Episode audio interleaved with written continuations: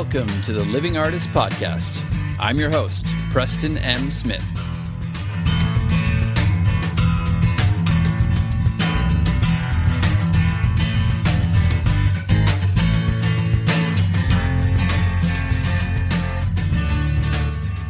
Hey, everybody. Welcome to the Living Artist Podcast. I'm Preston M. Smith, at PMS Artwork everywhere on internet land and socials. I want to thank you for landing on this podcast. Whether you're a professional artist, just getting started in the art world, a collector of art, or just consider yourself a creative person, this podcast has something for you. I like to think of it as a fun way to rant and talk to other creative people about living the life of an artist, surviving and getting ahead in the art world, and enjoying your life. But most importantly, not waiting until you're dead to make it happen. All right, let's get started.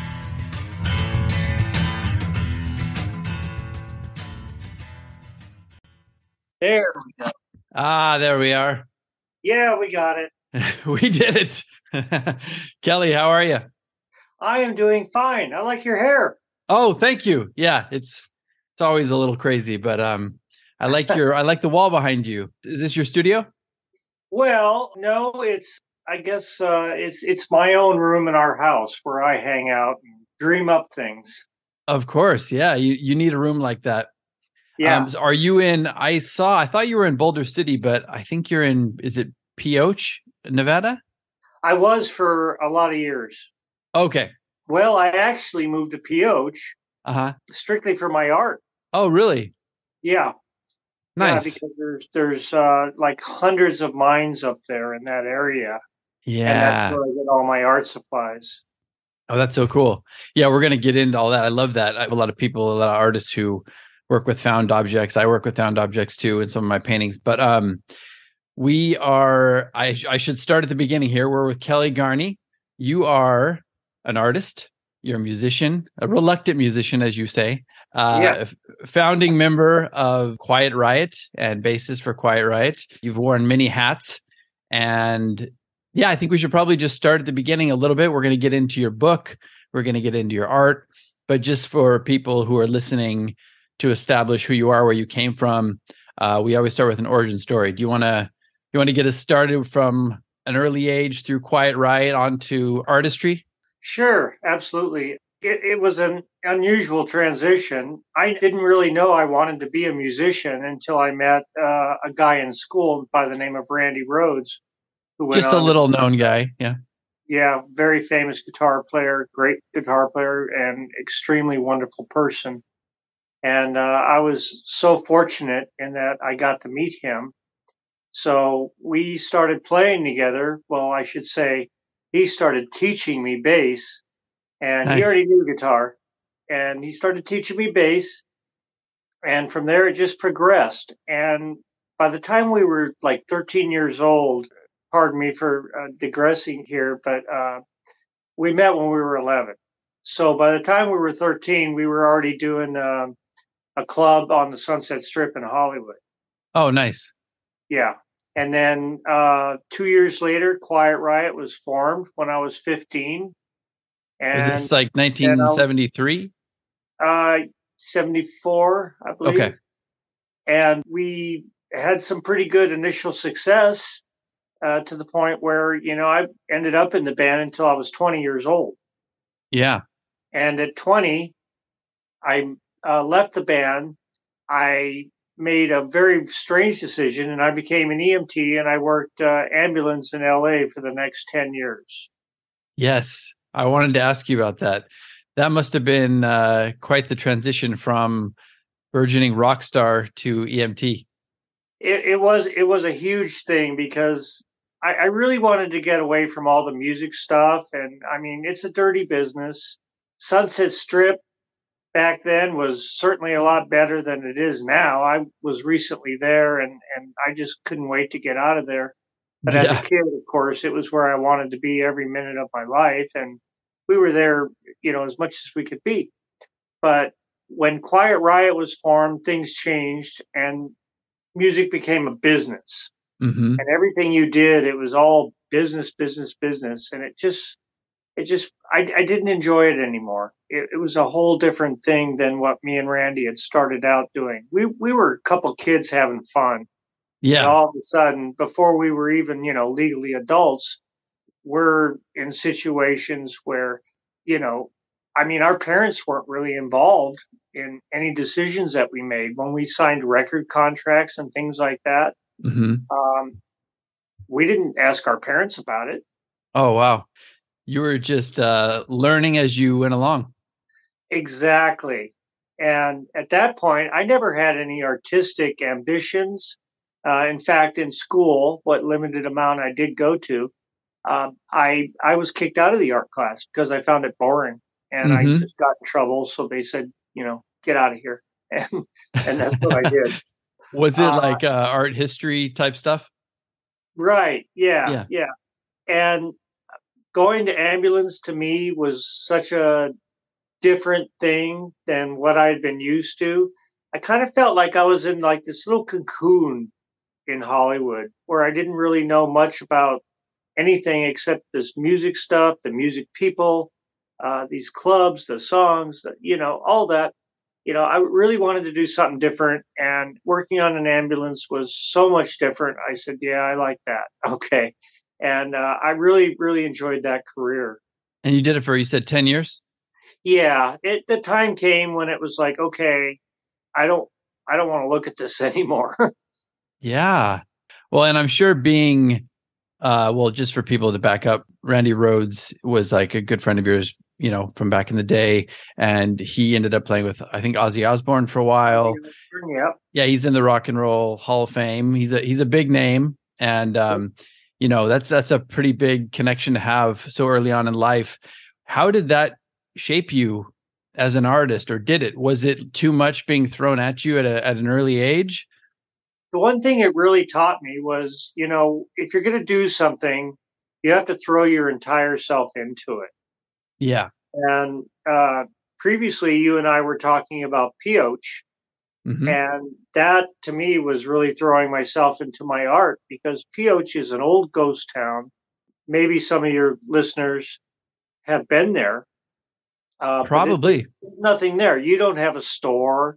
There's there's no typical services like you would have in a city. Like if you need a plumber, there isn't one. If you need a veterinarian, there isn't one. Uh, nearest doctor's 23 miles away, and out there, you're not getting the best medical care. There's no hospital. Right. If you fall of. out in the desert while you're looking for an object, you're kind of on your own. Right.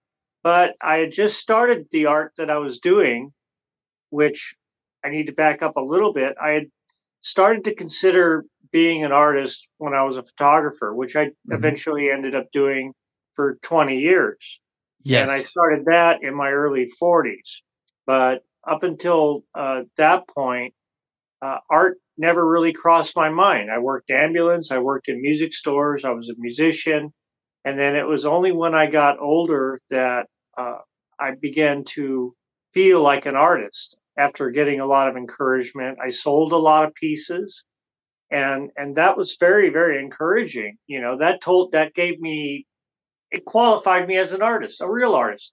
Definitely. Because to me, if you're not selling anything, you're just doing it for yourself. Yep. Yeah, we all need that validation. I had the same thing. You know, I, I was doing art for many years and I would sell the odd piece to a friend here and there or a family member. But it wasn't until I started really selling to people who didn't know me from around the world that I was like, okay, this, I, I'm on to something here, you know? So yeah, we all do need that validation as artists. Yeah. So, you know, after, after you know, the early part of my life in my 40s, here I am as a, a photographer.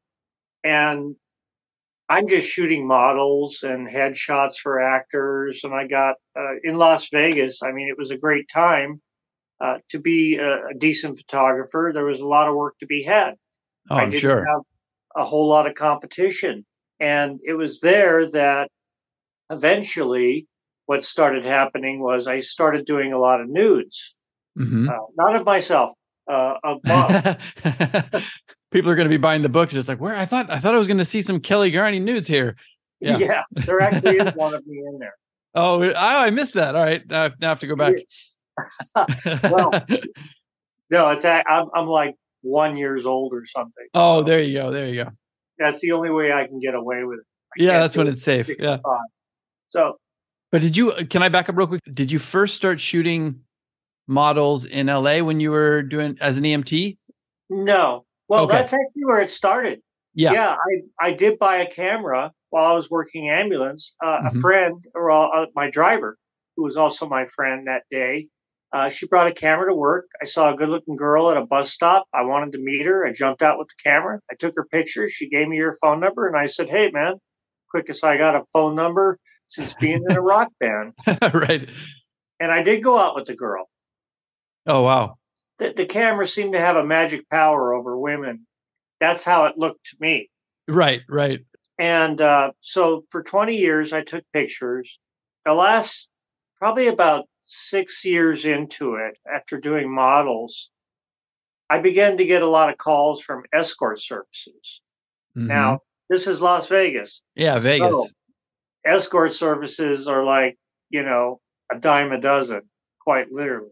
Right. And so I, I, I was doing all these nudes, and, you know, a certain point had to come where I had to discern between natural instincts versus professionalism. Right. And luckily that that came really easily to me. Yeah. Uh, I was normally involved with somebody, either a girlfriend or a wife. And um, you know, that gave me a great focus uh, to concentrate on while I was working. Definitely. But it also helped. By then, I had shot so many girls that it just didn't even have an effect on me. And by the way, we should back up. Kelly Garni's new book is called Naked Vegas, and you can read all about all this. And there, there's some pretty, there's some pretty funny stories. There's some, pretty, there it is, right there. I got my yeah. copy here. I should, I should hold mine up too. Ready? Hey, there we Boom, go. Boom, there it is. All right.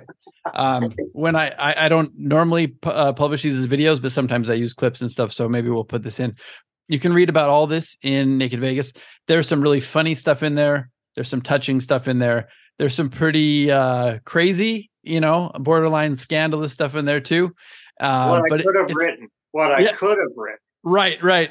It's a very. I was thinking when I was reading it, I was like, "Wow, Kelly should be selling this to, uh, you know, HBO or something, doing some some episodic of this because you got a lot of great stories in there." But but continue. Sorry, you'd been doing model shoots for a while you had done some nudes. I remember seeing you had like 50% of your business was coming from nudes at the time.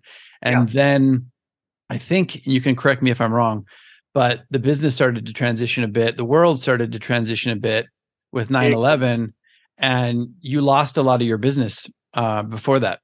And so you kind of transitioned into this. Am I correct? You are absolutely correct. And I have I know who the culprit is, and it's digital photography. Once once digital hit, that was it for guys like me. I mean, guys like me, I shoot with black and white film. I developed it myself. I printed it myself. Uh, I had to look at negatives through loupes yeah. and with light boxes. And, you know, it was a whole lot simpler. And the picture was basically what you got. There wasn't a whole lot of manipulation. In the darkroom, you can you can adjust uh, contrast, things like that. You can even soften. But if if there's something that needs to be photoshopped out, well, guess what? You're out of luck unless yeah. you're some kind of a master retoucher, which I don't even know how that art works. But yeah, um, the point came in the development of the art where when I started shooting artistic nudes. Now, since I had so many girls around, that it was pretty easy for me to get models because, and I was good friends with all of them. Yeah, you know, and I'd ask them, "Hey, I, I have some ideas for some shots I want to do." you know, can we go out somewhere and do this? And and boy, I mean, they just they just jumped at the chance. I mean, I had a, a good stable of about a dozen models of very beautiful girls who were always down to go somewhere weird like Death Valley or some abandoned place somewhere out in the desert. And it often wasn't uh, very, you know, hospitable for humans. Uh, right. Sandstorms. I've had swarms of, of killer bees come down on me. Oh wow! Uh, yeah, it, it's it, you know it was it was it was brutal. So you know somebody pointed out to me that that you know I should start selling these things, and I was like, okay, and I was able to secure uh, an art gallery that would host one of my shows. hmm I made up a bunch of prints, all printed, hand printed, you know, 20 by 24s and big stuff. And it went over really well. And that's when I said, okay, so now I'm an artist. And that is what got screwed up by digital because when digital came along, people could manipulate pictures any way they wanted and photos weren't really real anymore. And Yep. it kind of broke my heart because, you know, if I shot something, I made sure it was perfect. I, I did go on to be a wedding photographer near the end when I couldn't make any money at all doing the models because they just had their girlfriend or something shoot them with their phone. Yes. So Yes, that's the new world. That was the new world that that came at me. That eventually led into a whole new art form that had nothing to do with digital, and um, and that is where the found objects came in. Yeah. Yeah, that's awesome. I just felt like an artist, and I had to do something artistic. And I always I was always fascinated by these objects, and I said I think I can do something with them, and it developed from there. Yeah. Well, one of the things that I was fascinated with with your story was the adaptability and the transitions that you had. Like I, I have it written down here. It's, you know, you went from rock star to MT to hobbyist photographer to professional photographer, post 9-11, you know, career shifting, wedding photography to artist, to found object artist. And correct me if I'm wrong, but is Ghost Town Art, it's also kind of a gallery slash coffee shop. I didn't really get into that too much, but I saw something online. Yeah, that you know, I've never written about that, and I would kind of like to write a book about my experiences in Pioche because it, it was a whole different thing coming from where I went and going and living in a town of 700 people, you know, very, very, very remote town. Yeah. Um, it was a wild experience, but I went there with the only expectation of wanting to go to all of these mines and get these great supplies I was using. And the mines up there were, were fantastic. In fact, I'm going back up there in the spring, go to one special mine that absolutely nobody can get to unless you have a guide. Yeah. and I, I know the guide. I've been there. So We'll be putting Um, links in the show notes. No, just kidding. Yeah, but Ghost Town Art and Coffee was a restaurant that I came up with up there because the town only had one restaurant and they were horrible. So I had a building.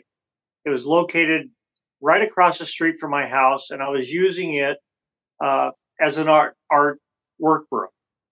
It was my studio, and it was a messed up building. It was built in 1865 and it hadn't been a business in over 60 years. Really? It just sat there and nobody saw anything cool about this building. It was a cool building. It was an old tin shack, painted silver with a, a special um, aluminum colored paint that was only used on aircraft hmm and is unavailable now. You, there was no way I could even repaint the building. You can't get this paint anymore. oh, really? Yeah. So I was able to paint the trim up. I fixed the place up. I cleaned it out, which was a, a huge, huge mess. I had uh, an unbelievable price as far as rent. I really wanted to buy the building, but the owner wouldn't sell it. So the money was good as far as just keeping it around. It wasn't that expensive. The Yeah, only way to heat it was a wood burning stove. Nice. And if you have a wood burning stove, you know what you get to do? Cut wood. A lot. right. I'm sure it keeps your costs down, but it's a little bit of physical labor. Yeah. Well, you know, eventually I decided to turn it into a restaurant and a uh, coffee shop. And I added the art in there too. I was already hanging it on the wall anyway when I finished pieces, Yeah. and just so I could look at them. And I was able to turn it into a restaurant, which out there was very easy because believe me, if I tried to open up, if I took that whole building and I put it in any big city anywhere, the health department would say, this isn't happening. Done. Yep. But, you know, for up there, it was good enough. And it was very clean. My family owned restaurants and Yeah. I grew up in my young years in restaurants. And uh, so I knew the restaurant business. I also knew how to keep things clean and, you know, that kind of stuff. I renovated part of the uh, building and able to facilitate a, a, very, very nice, clean restaurant mm-hmm. where we cook and store food, all that kind of stuff. And then the whole front of the place, I left it rustic. And people enjoyed just being in a building that old. It was it was sort of the town was so remote and so off the wall, had all these big Wild West tales going for it, and uh, it attracted a lot of tourists. So the business actually did very, very well. Nice. I would have gone there for sure. Oh yeah, you, you would have loved it. The area, I loved it. I loved living there. I loved, uh, you know, the open land around me. I mean, I took a five minute drive with my dog, and we were out in the middle of nowhere, you know, shooting off guns, which my dog loves guns. Oh, really? She loves to chase bullets. Has she ever caught one? No. No. Okay. I have to be careful of that. Yeah. She's pretty on it. She's right on it. So. Oh wow. Um, but anyways, that that played itself out to where there really wasn't that much business anymore. Yeah, but I'm assuming with a town of 700 people, it must be hard to get consistent turnover as a business. I was in the restaurant yeah. business too before I became a full time painter. It, it was getting kind of hard on me too because I mean it's very cold up there. I'm from California and Nevada. Yeah. yeah. You know, I I don't know about living in the snow. I had never even driven in the snow my entire life until I moved to that place. Oh, I'm sure that was a, an eye opener. I learned how to drive in the snow. So you know what driving in black ice is like then. Oh yes, yes. Oh yeah, it's a different it, it, animal. To get the supplies for my restaurant, it was a hundred mile journey into Utah, mm-hmm. to Cedar City, and on a on a two lane road with barely seeing anybody. You sure didn't see any cops or anything. I mean, if something right. happened out there, you were in a lot of trouble. Oh yeah. You had you had very very spotty cell surface or uh, cellular service. And uh, I've had to drive out to Cedar in absolute blizzards where you couldn't even see. I know exactly what you're talking about. I grew up in Wyoming, and my dad would drive oh, okay. in blizzards where you couldn't see. I'm I'm not kidding. You couldn't see a foot in front of your windshield. Yeah, Scary. it was terrifying. And then add in a bunch of deer that want to jump in front of you. Yes. Occasional cow wandering around in the road. there there is nothing. There's like, oh, I need some help. You know, I can't. I don't. My phone won't work out here. Oh, I'll just go over to that house there. There's no houses. There's nobody. Right. Yeah. So, it's dangerous.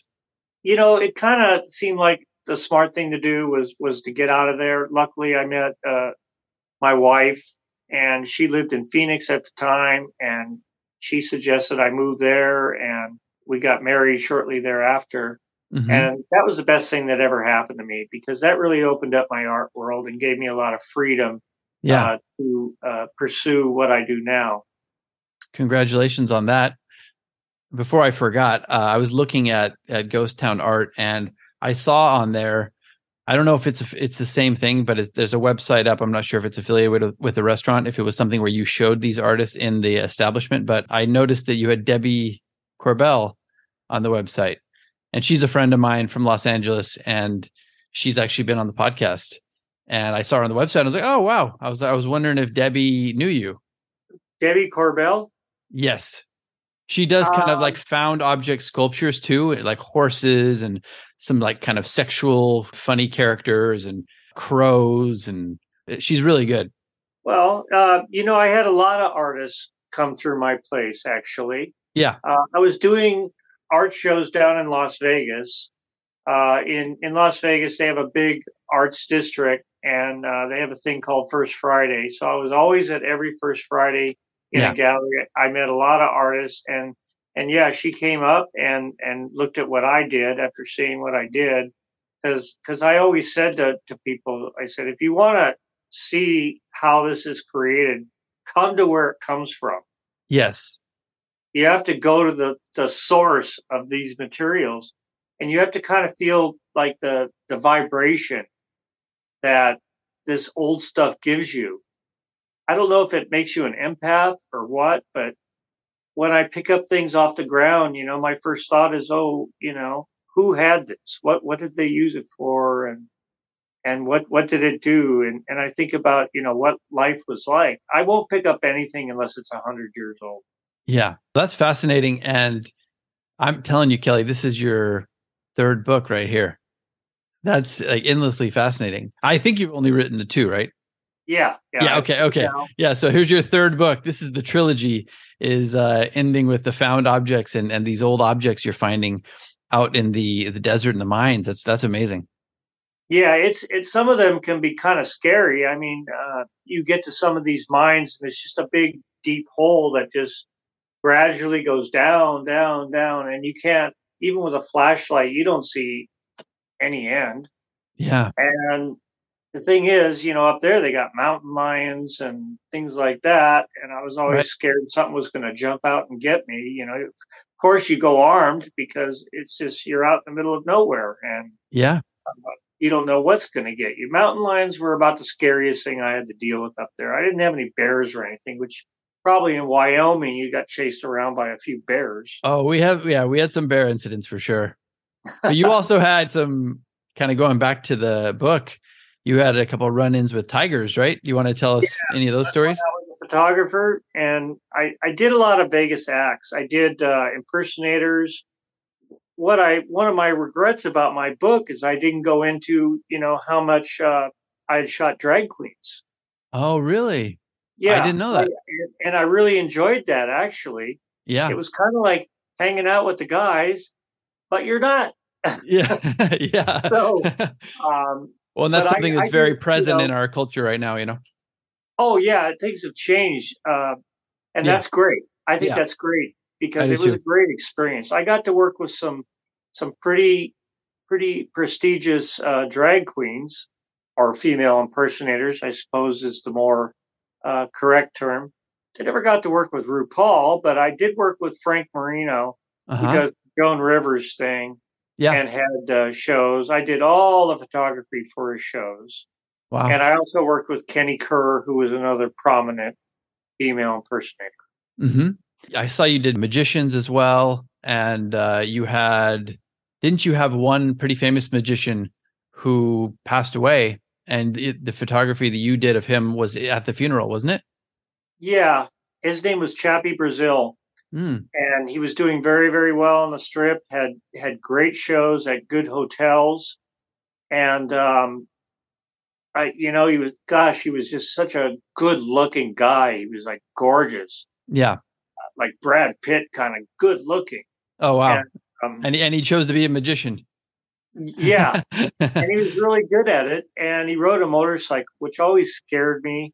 I'm not real big on motorcycles after working ambulance for so many years. oh know, yeah.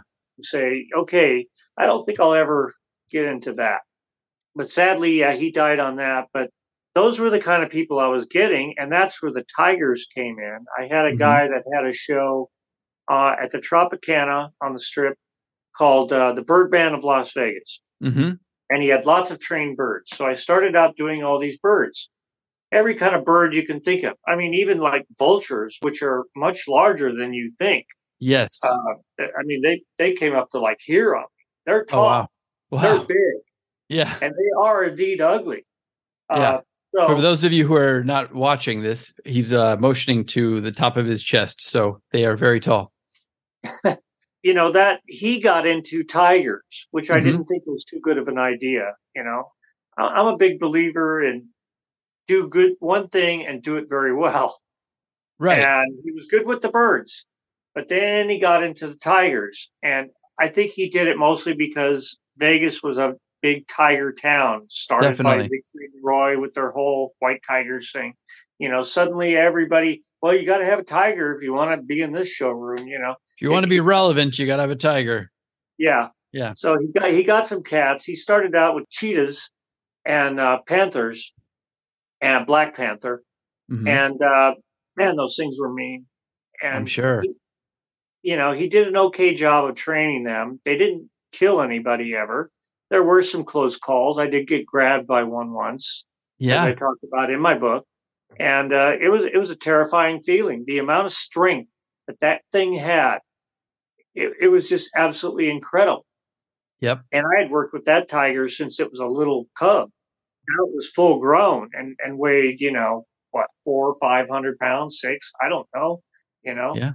Well, I even mean- Siegfried and Roy, they had a run in and they trained these tigers. You never know what's going to catch the tiger's eye and set it off. And, you know, while I was doing all this stuff, that happened. Mm, mhm. So then it was like, oh, these tigers, you know. And I remember one thing. I never, I didn't put this story in my book, but I went over to the guy's house. I spent a lot of time over there shooting birds and and and the cats. But uh, he had a lion, so I had a um, uh, escort who wanted a shot with a male lion. Mhm. Okay, now you want to talk about big? That's really big. Yes. So we're in the bathroom and we're she's getting ready, you know, I'm helping her, I'm helping her with makeup, and the clothes and all this, you know. And the bathroom window's open, you know, and we can hear him out by the, the lion cage. And we hear this horrible, horrible fight going on. And we're both like looking at each other, going, What the hell is going on out there? You know, geez, it sounds terrible. You know, it sounded, sounded like he was dying or something. So we closed the window, we shut, slammed the door and locked it and we just stayed quiet. We were scared to death. oh my God. And um, it just turned out that him and the lion had a disagreement. And he came back in after a little while, and it was he was pretty bloody. Oh And, my uh, God. oh, we yeah. just had a disagreement. He's missing an arm. Right, right. It's just a flesh wound. And, just a uh, flesh wound, exactly. Yeah. So he says, "Well, uh, I don't think we'll be using the lion today. You know, we'll we'll use uh, a leopard." I'm like, "Oh, great, okay." Oh wow. and he, he seemed to have more control over them. But but yeah, I worked with with the lions, tigers. Uh, I worked with an elephant. I worked with uh, the elephant. Uh, her name is Tai. She was in the movie Water for Elephants. Oh yeah. hmm Just an amazing experience to touch and be with a creature like that. Yeah, I, I can't imagine. That's one creature that I've never had any experience with as an elephant that I've always wanted to. Yeah, it, once you do, you will never forget it the rest of your life. That's amazing. Well, so many great stories. I wanted to highlight, first of all, that people who want to venture into your backstory can pick up your other book too, uh, Angels with Dirty Faces. Oh, he's got it. here, There it is. Yeah. I, I didn't get into that one, but um, I have read It's about it. thick, yes. Yeah, I've read reviews. I've heard really good stuff. This is more of a kind of behind the music story Yeah. from the early from the earlier days. So you can get the Kelly Garni from the early days, a lot of the the gossip that is going to go along with some of that stuff. Because when you uh, Google you, you can see some of that gossip. And that's Don't just me about it. yeah, I- I've that's just what happens. I've done all sorts of things. yeah. but then uh, Naked Vegas is the transition into the photography, and then you're venturing into the art world, and then we're looking for book three coming out soon about Yeah. uh, the, the mines. But did you want to share any other stories? I know I've got some stuff here like tigers. I've got mobsters. I've got your your studio was broken into. Some crazy things with preachers, pimps, a- any- anything you can highlight any of those and, and give us one if if you want, just to whet people's appetite for the book. Well, now I'm going to have to really look through my brain here and find a doozy. I just thought of one the other day too that I was like, I can't believe that happened. Uh, Yeah. You know, things were actually pretty normal for me. The girls were always easy to work with, Mhm. so there wasn't too much drama with them. They were very professional. Yeah. it was when you got into the people that weren't used to being models and you know out there Right. that would be weddings Yes. and i have about a thousand weird wedding stories i could tell Well, that's what I wanted to ask you, Kelly, because it was funny because you get into the further section of the book, and when you get into the weddings, and I think you shot something like 500 weddings. i did Um, yeah, and I mean, you must have crazy stories, but I was starting to see some of the parallels between like some of the old stuff, the crazy stuff, and then just what you think of as just a nice wedding, but how those kind of just devolved into like debauchery and craziness. So go go ahead. it people could only hear the stories that go on in like say uh the room where the brides are getting married, Yeah. or, or the room where they're getting ready, and all the bridesmaids are there. And as soon as mom leaves the room, the stories start. now you go into the groom's room where they're all getting ready, and they're talking about the bachelor party, which Yes. was last night. They're Right. all over, you know. I felt pretty bad for a lot of girls who were getting married. Oh, I'm sure. I also felt pretty bad for a lot of guys that got married after hearing the stories these girls told about their bachelor parties. So, Oh, wow. parties. So, so the bachelor parties and the bachelorette parties, that's where the real dirt is right there. Yes. Um, and definitely, you know, at weddings themselves, you had, you know, as I talk about in my book, you know, you had uh, fights, uh, you you had uh, dynamics of family that that you know were sometimes making the whole day difficult. Mhm. That was probably the worst thing right there, because I got very close with these people. You have to. Yeah, definitely. It was the same with with shooting the artistic nudes. Is I was very very close to these girls, and we spent a lot of time talking, and we knew a lot about each other, and we were always great friends, and that made the pictures just it gave them a little extra life. And I'm sure it also made them comfortable and, and feel safe too. Yeah. Yeah. And very much like ambulance, where my main goal, uh, first off, when I was getting a patient, was I got to get them confident and comfortable and Yes. believing in me real quick. Otherwise, things aren't going to go good for them. Well, Right. it's a lot like that in a wedding. You know, you get to cut the families to like you and and and they start you know saying well this guy's going to do a good job and they feel comfortable around you and and the more you can try to kind of be like them the better so you you did a lot of acting Yeah. and um but it's the weddings where the weird stuff really happened and i traveled a lot which was nice i got to go to a lot of cool places hmm and um, everything was always paid for, and the weddings paid really good money. But you know, in the end, it, it just uh, you sometimes walked away from the wedding going, "That's not going to last." Yeah. And this is after you know you get this bonding with with the bride and the groom to get Right. that great shot, and and then you after the wedding and you see the family dynamics and and, and their friends and, and the things that you know occurred you know before they even got married it, it just made you feel bad Yeah. I'm sure it could be a little bit depressing. Could almost do a behind, you know, behind the music, you could do a behind the wedding and and and see all that. How many of them last? What were the dynamics going on? But because I'm sure you were as a photographer, you kind of blended in a little bit with either the crowd, the group that was in there, or the background even. Almost Yeah. like the silent observer. So you probably have some really good stories from that too. that's that's the way i played it i mean you know while i did have to get a good relationship going with my clients you know in the course of the ceremony the of you know the ceremony the the reception all that stuff you know yeah you do have to kind of blend in Yeah. sadly i didn't really look like a photographer i mean i had enough trouble coming up with how to look like a photographer anyway when i was doing the models Yes. I wanted to look because that's what I knew. I knew uh, you need to have an image. You need to have a look. That's what I learned Yeah. from the music business. yeah, so the true. same thing applied when I became a photographer. So I went with this hippie desert rat kind of a deal. Well, I just took that guy and I put nicer clothes on him for Yeah. the weddings. Yeah. You know, I got a black lambskin vest and photographer's vest, and you know, I got nicer shoes and and um, I always like to wear a bandana because I have crappy hair. In fact, now is the best hair I've ever had in my life because it's all gone. But um, but uh, it was I very can't thin attest he's wearing a hat, so Yeah.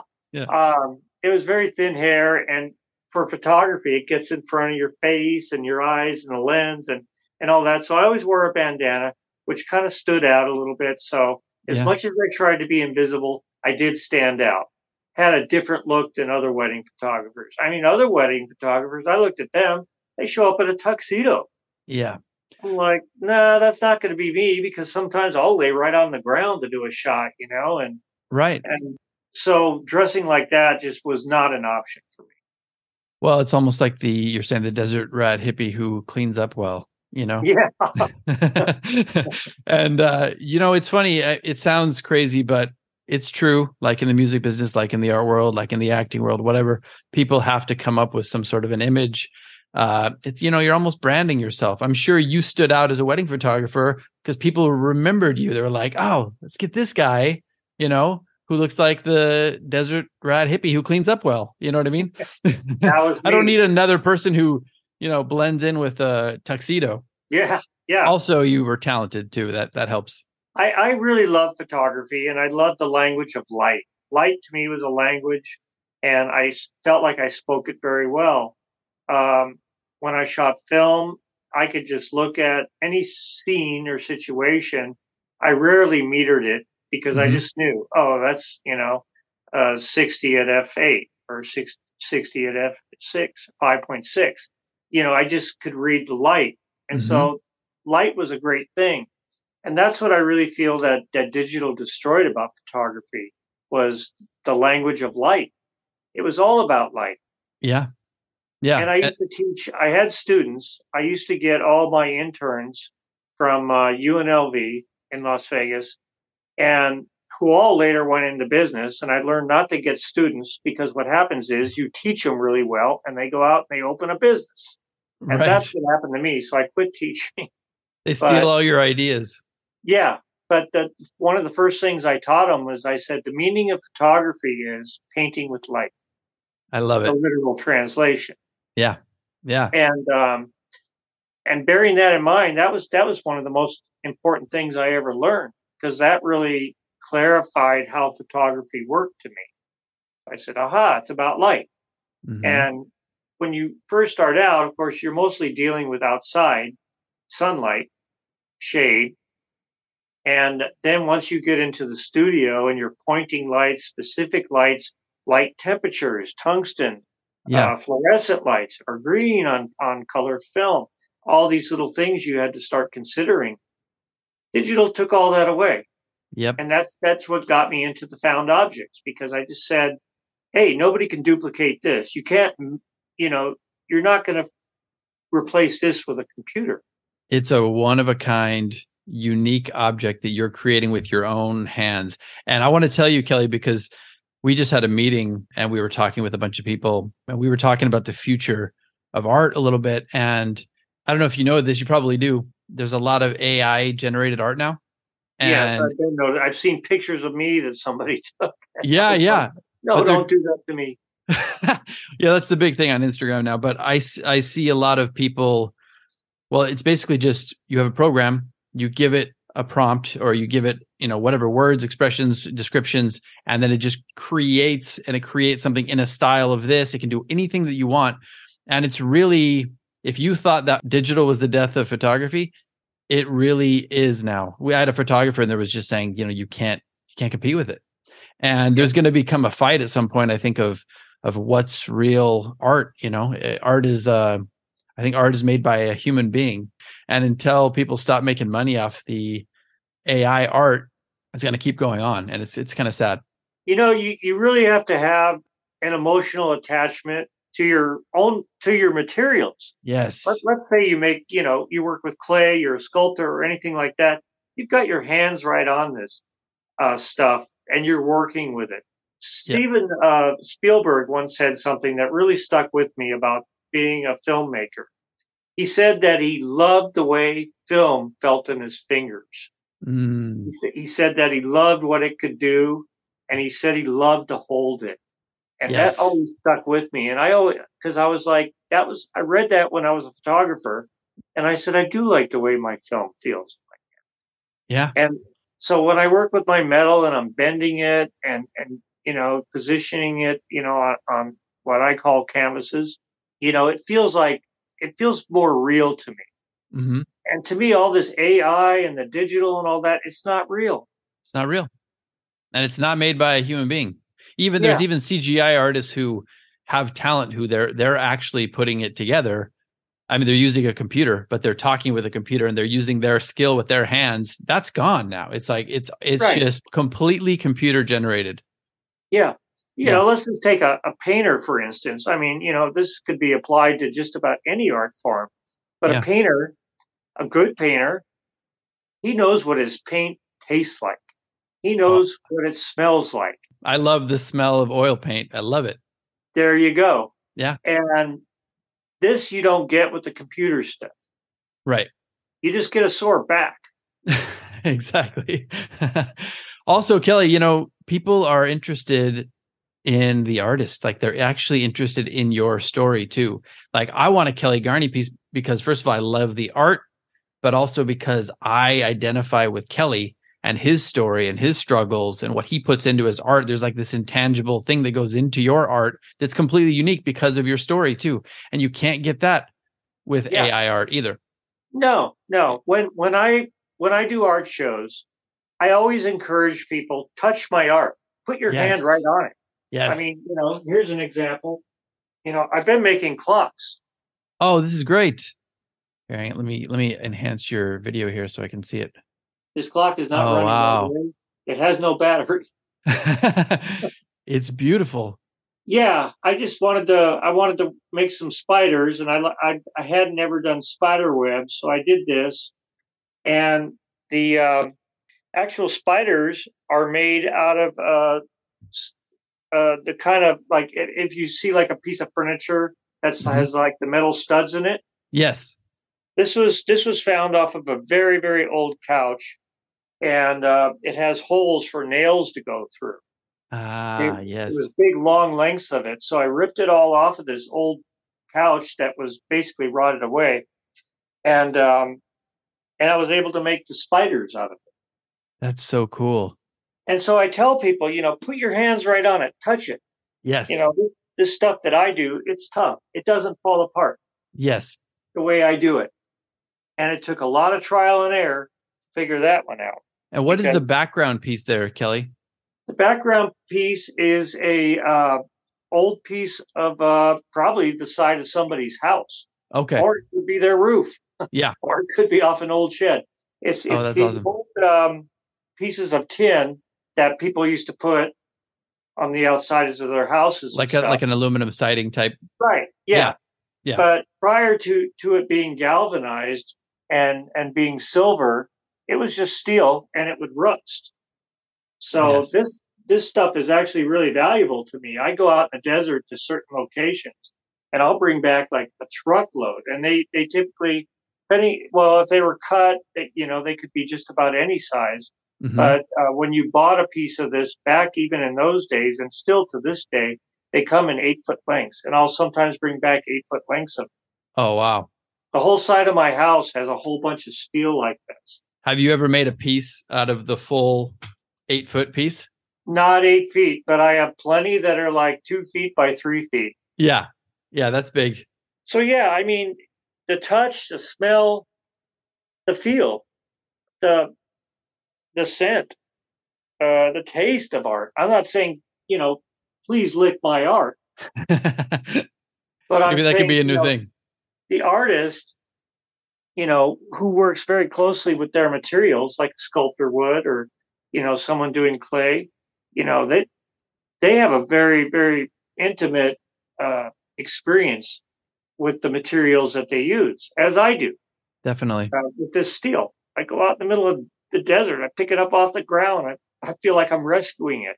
Yeah. You know, I get that feeling, and then you know, I I do something with it, and it has a whole new life. And Exactly. all that's important to me as an artist that I feel that way. But with again going back to the digital stuff, you get none of that. So Nothing. to me, you're not even an artist. You're you're you know a digital manipulator. Well, and some people now it's it's gone so far as it's not even artists at all. It's just somebody trying to make a quick buck. They get a, a computer program and then they just you know churn out this AI art and try to make a quick buck on online from it. And look, it's going to get to a place where there's going to be a lot of you know litigation and you know if some of them are stealing styles of people. Like if they wanted like oh I want this in the style of Kelly Garni, the computer will recognize that and then it'll start to manipulate the photo in your style. So there's got you know people are going to get sued for that eventually. I think. Oh, I could easily see that happening way down the road. Yeah, you know it, it's it's really going to get to the point where you're going to really start questioning anything. You, you go to the, the store Yeah. and you buy a steak and you go, how do I know they didn't use a 3D printer to make this steak? Right. well, they're making vegan steaks now. They're, that's what they're doing. So, yeah, I know. Yeah, you never know. Well, and also, eating one. Yeah, and also, you know, if you look at the tabloids too, all these computer generated images, you could just manipulate any. Oh, so and so was here doing this act. That's all in question now. Everything's in question. It's Yeah. a brave new world. But we'll get back to your story. And um, oh, I wanted to ask you about galleries. Are you currently showing your work anywhere? Or are you selling your work uh, um, through your website on your own? I'm selling uh, my work right now on online only because, quite frankly, I sold all my art. So now I'm like restocking. Yes. So I'm working as fast as I can. Thank God I, I can turn out one of these clocks in about three weeks. But if I do a, a larger piece, you know, you're talking, you know, maybe three months. Yeah. Um, so I'm currently working on getting a, a stock of that. The only thing I have coming up is uh, I have a book signing at a bookstore called the Copper Cat Mhm. in uh, Henderson, Nevada. That's on uh, February 4th. And February I will 4th, have art there for sale as well. Oh, nice. So I learned one lesson already is I posted a picture of one of my clocks on Facebook and 20 minutes later it was sold. And I said, no, no, no, you, I just wanted you to look at it. Yeah, I'm yeah. trying to get a bunch of this stuff, you know, you know, so Yeah. Because you get the satisfaction of somebody, you know, coming to your space in a gallery and looking at your stuff and going, oh, I just love that. Oh, tell me about it. You know, yeah. that's all great. You know, these people are just like, hey, I really like that. I'll buy it. How much? You know, Yeah. and, and that's the end of the sale, and you put it in a box and ship it off. And I much prefer that the gallery experience of meeting people and explaining, you know, what's behind all this. I have, I have pictures of most of the locations where all this stuff came from. Yeah. And I have a TV screen set up for uh, my book signings that has, has a uh, uh, a whole show on where it all comes from, and uh, it's like a slideshow kind of thing, interspaced with some video in there, and it Mhm. shows the, how remote these locations are. I go to, and people love to see that. They love to see where this stuff came from. It's places that they they may never go. Yeah. Well, that enhances the experience of not only, you know, talking to you and buying the art, but then when they tell people who see the art on their wall, they have all that background information. They have a story about their art. Exactly. That's so important too. There are Here. ways you can kind of do that online, but but for somebody like you who's so specific, who works so hands-on, who finds these things in such remote locations, that's really hard to encapsulate online. It, it's better Yeah. to to talk to you. Yeah. Absolutely. Yeah. Yeah. So I'm not going to put any more pictures online. I mean, I have a few pieces on my website, you know, just so there's something there. But Yeah. I'll, I'll tell you what, if I sell them, we're going to have to redecorate a room or something because they're all hanging all over my house. Well, some of these are good problems to have, Kelly, but but yeah, yeah, that's yeah, that is a good problem to have. Yeah, I, yeah, I sure. agree with that. But, and this uh, is um so if you go to kellygarni.com, you can buy you can buy Naked Vegas and I saw you have some original pieces up there as well. Yeah, yeah, we're redoing that website. It was horribly done. It, it's uh, taking some undertaking to get it redone. So Yeah. uh, it needs to be redone. It was it was just a terrible job, and that's that's lazy digital work right there. You, know, Yeah. you have all these things you can do, and you're getting paid for it, and you do that kind of a job. Yeah. You know, Well, and that's the thing too with websites are such a pain in the ass because you're always having to update them, you know. I mean, you could have the best website for 2022, but in 2032 it's going to be crap again. you know what I mean?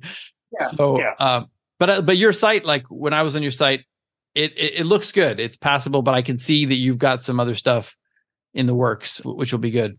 So, is there anywhere else people can like buy your work? I saw you have stuff on Amazon, Barnes and Noble. Amazon. Yeah, they can they can contact me directly if they want a signed copy. Oh, nice. that's probably the best way to do it.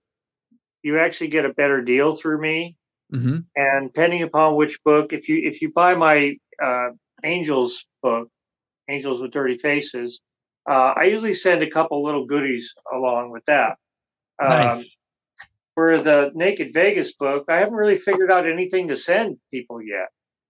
And really, you know, I wrote the book and, and I would actually encourage other artists to do this. If they've got something to write about, uh, they should write a book, no matter what it is. You know, I mean, I, I- I've written, I've written myself, Kill. I've written two or three books too. oh, I, I didn't know that. Yeah. Oh, how interesting. Yeah, I love it. It's great. It's just another another avenue. Some of them are autobiographical, some of them are complete fiction, but it's just another form of expression that I, I love. Yeah. Well, you know, particularly if you buy or um, you write a book about yourself or something that you did, it's, you know, some sort of a journey you've been on. Yeah. I, you know, when I do uh, art shows in the galleries, I always have a lot of books to sell Yes. Smart. and they sell well. Yeah. So now you've got two types of income coming in. And this this book here, I mean, this book I kind of had to write yeah. be- just simply because of the, you know, gravity of my past. Yeah. The uh, rumors and the misconceptions. Yeah, I wanted to clear a lot of things up. So, you know, you're going to find more fan kind of people that buy a book like this. hmm You know, this the Naked book I bought strictly, you know, to enhance my art shows. I wanted people to know about, you know, the weird journey I went on to finally do what I really love to do. Yeah. But the two of them together give you a total It- picture. It's a good business thing to do. You know? Yeah, for sure. Because you're getting to know Kelly Garni, the person as well, and the artist and the musician And, and, uh, all, yeah, all this and it enhances your experience of of buying art as well. Yeah, So- it does. It does. Yeah. Yeah. It gives you something to talk about and it makes your conversations with potential customers, you know, that much easier and better. You Yes. know, oh, by the way, I wrote a book. You know, yes. and um, you know, they'll you generally pick it up and start looking at it, you know, before they even look at your art. Yeah. Well, and your book is is laid out well. It's um it is autobiographical. It probably took me like to really get into it a day and a half to digest. You could read it in a day. Um, yeah, easily. Easily. Yeah, easily. But there's such great stories and photos, and there's some beautiful photos. There's some semi-scandalous stuff in here that's great for for readers. And uh, I mean, I, the one thing that I wanted to say to you that I love as an artist and that I admire as writers and musicians and whatever form of art you do is honesty.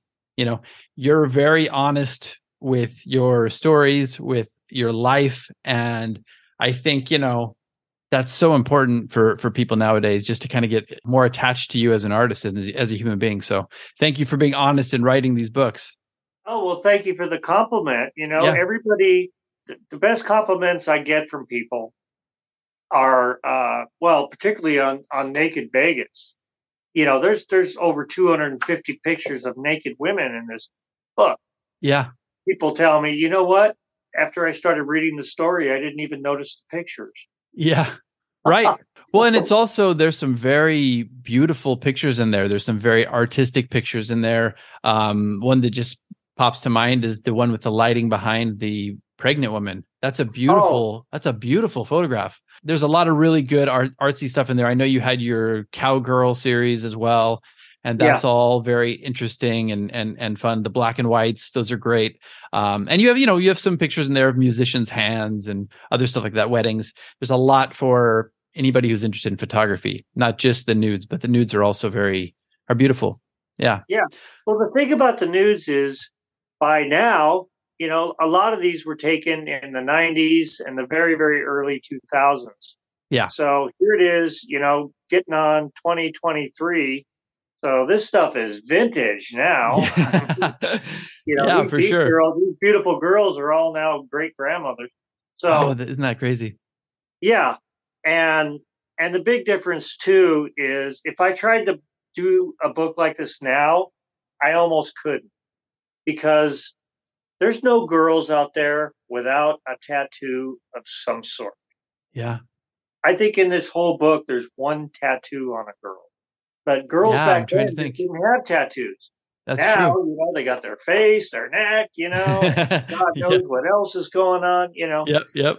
And so girls just don't even look like that anymore. They literally don't. and it's such a different era too kelly with you know from a political standpoint from you know just a cultural conscious standpoint i it, some of the stuff in your book i don't think it could be done anymore in general No, absolutely not. Yeah. Absolutely not. When, when when you're taking pictures of a nude woman, you know, back then you could get away with saying a lot of stuff. yeah and all your Yeah. stuff in in your book and even the stories you know you were conscious of that you it's all very tastefully done but um you do reference other photographers doing stuff like that but yeah it's just different so this is kind of something it it adds another level of intrigue to the book is uh Yeah. almost the time capsule aspect of it how much the world has changed as well uh, reading Yeah. the book um so- Absolutely, it is. It is very much a time capsule. yeah, yeah. And for these women all their lives, I know you talk about in a very like I always looked at your book and there was a part of me that felt like this is kind of an unconventional love story to women. It Uh, is. you know, there's some people that would push back on that. I'm sure. Uh, there's everybody's got an opinion nowadays, but you talk about women coming in and and really capturing this beauty with themselves for all times, something that they can look back on and have a time capsule for themselves. Yeah, that's that's why I really wanted to know them. I, I Yeah. and over time, over doing it many years, I I I mean, my my mom raised me very well. I was never disrespectful to women, and and when I started doing this, you know, it was a whole different type of respect. But Yeah, overall, it just gave me a lot more respect for women, hmm and I love women. What guy doesn't? And I learned a real lot about them. Yeah, yeah. Well, I wanted to move on. uh, We're because we're running out of a little bit of time, but I always ask the artist some standard questions here. So if you if you got like five more minutes, ten more minutes, we'll we'll do that. Okay, cool. Yeah. So I always ask a list of questions like biggest failures. Is there a failure that stands out in your mind that happened in it could be in the musical career, it could be in your art career, it could be whatever, it could be in life and something that you did that you learned from. Oh yeah, I that's an easy question for me to answer. I mean, Shoot. you can read all about it. um, Right. You know, it's out there online all over the place. You know, That's true. Yeah. you know, and my only excuse is, hey, I was a real young kid. I grew up in bars. You know, Yeah. um, nobody supervised me. You know, I just ran amok and Yeah. you know finally committed a stunt that went beyond uh, acceptable to even be in a band anymore. So yes, I would say that I definitely failed there. so yeah, we don't even need to go into it. People can Google it uh, and, and see what we're talking about. But And there's if- a lot, you know, there's you a lot of he said, it- she said about it. But you know, I mean, I remember I was in a band, Kelly. I was the lead singer of a band, a punk band for many years. I got kicked out of the band. I did some crazy stuff too. You know, when you're young and you're drinking and you're in a band, it's a different world. People don't understand it. You know. People don't understand it, Yeah. and then you know when you get to a, you know a level of success to where you're dealing with you know writers and you know people like that that like to sensationalize things and make up things, and pretty soon the ball gets rolling on a lot of misinformation. Yes, So- for sure. you know these days when somebody gets uh, you know accused of something you know uh, it, it gets snowballed into a much bigger thing and then Yes. now you're dealing with a you know a riled up public over it Yeah, So- cancel culture.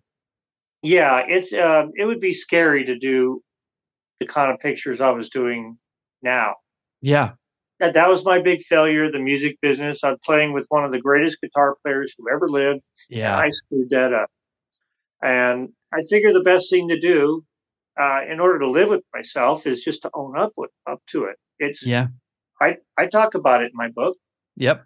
every single gory detail. And own up to it. You know, if you do and that's what I mean about your honesty. You know, that's what that's what I think really resonates with you and your work is the honesty. thank you. Yeah. Yeah.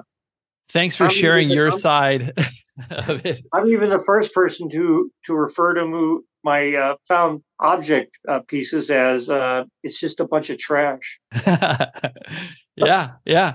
I love it. I mean, I go around the streets of Los Angeles, I find pieces in alleyways and stuff like that. You know, I'm up here in the valley, kind of close to your neck of the woods, uh, up in Reseda now. But uh, oh, I find, yeah, I find I find stuff on the street and clean it up and turn it into paintings too and assembled pieces.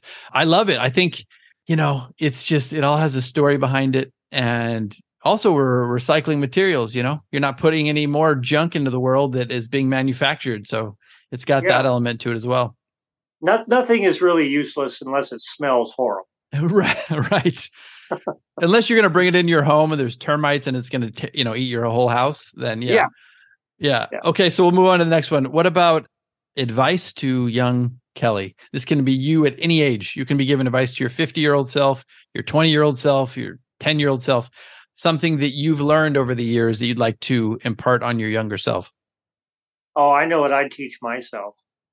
I I absolutely know because I have given so much thought to it. I love but it. Growing up, my dad always had us watch all these movies, you know, especially scary movies, Frankenstein's the Dracula, the Wolfman, the Abbott Costellos, you know. Yeah. And of course, you know, Laurel and Hardy and and Jerry Lewis and on and on and on it goes, you know. So why didn't anybody look at this somewhat loquacious kid and say, maybe he should be in the movies. I mean, I lived in Burbank for crying out loud. exactly. down the street. Yeah. You know? Yeah. And I really wish that I would have pursued something like that. So the advice I would give me is forget being a rock star, okay? Yes. Go for the actor guy. I love you it. I love a lot it. more longevity. Yeah. And, you know, if you keep your nose clean, you know, look at a guy like uh, Keanu, Reeves.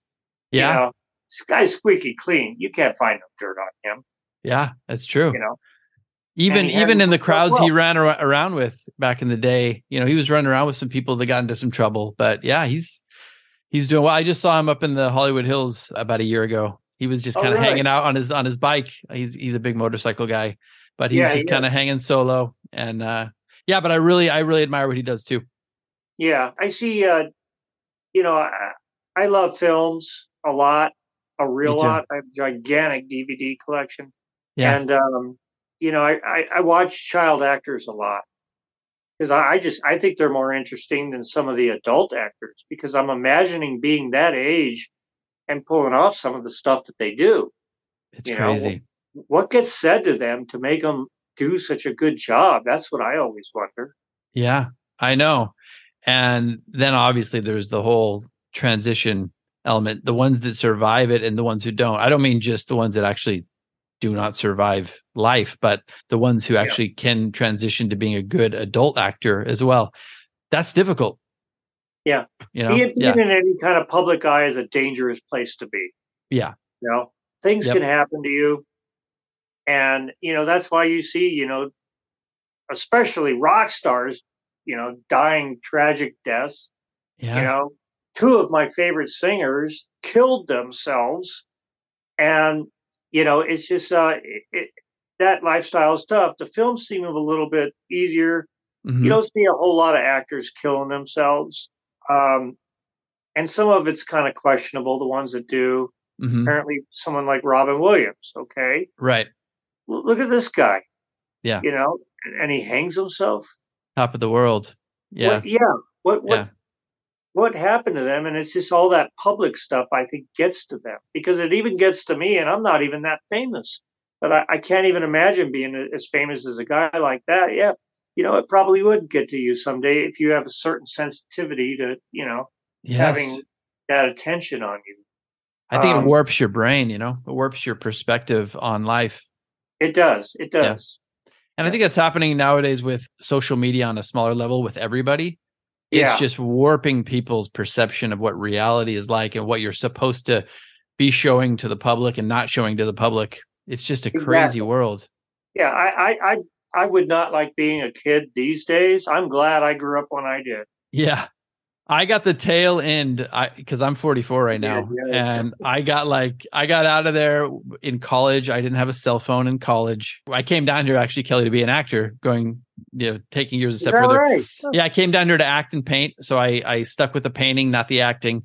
But I loved acting, but I didn't get a cell phone until I came down here as an actor. So I was like 23. So I had a major portion of my life that it was before the you know the digital age and the smartphone age, and I'm really thankful for that.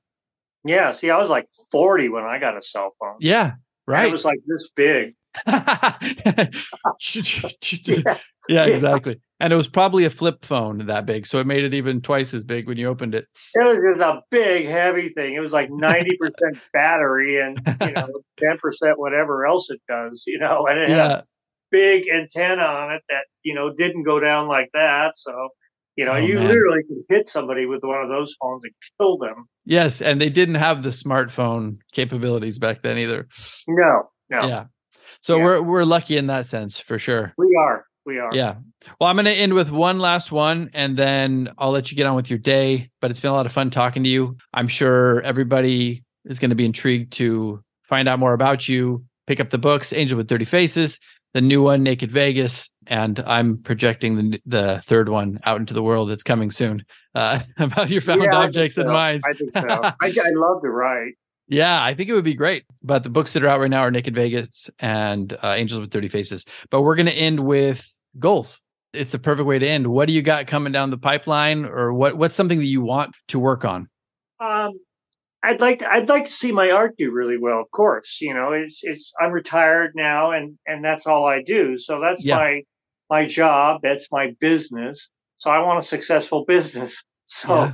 I want my art to do well, and yeah. you know, I want to make my my wife proud, and you know, I want uh, you know a good life.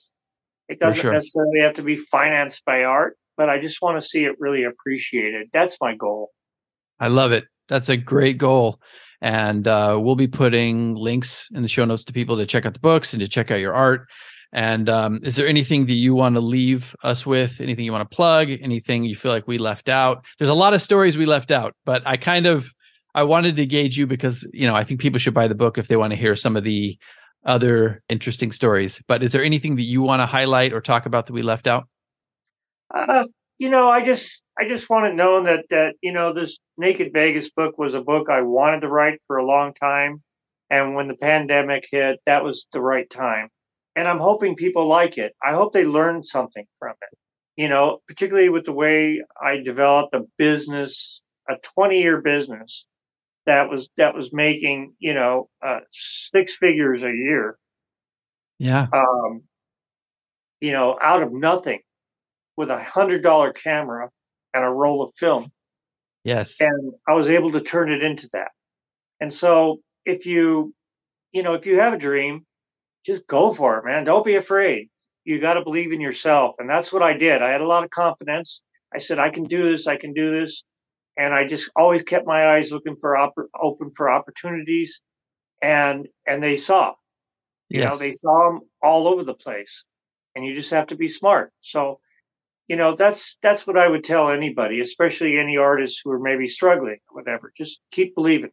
Yes, that's great advice, and we'll finish with me saying that I love the adaptability in your career. I love the resilience, and I love the learning as you go, not being afraid to just jump into it and learn as you go. Right. That's those are three major things that I see in your career that are, are really powerful. And um, I think anybody who picks up your books and looks into your life will will feel the same. So thank you for sharing everything with us. And um, Kelly Garni, thank you so much for coming on the podcast. Thank you so much, Preston. I really had a great time talking to you. Awesome. Me too. We'll talk soon. All right. This has been the Living Artist Podcast. Thank you so much for listening. I just want you to know that I appreciate you being here and I'm grateful to be in your ears. Your art and creative life on this planet is meaningful, so thank you for sharing it with me. If you like this podcast, whatever platform you're listening to it on, please subscribe and share it with your friends. You can also leave me a positive review to show your support.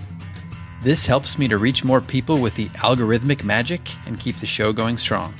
If you want to see more of what I do and check out the art that I create, you can visit my website at www.pmsartwork.com or follow me on social media everywhere at PMS Artwork. That's it for now. See you back here next time.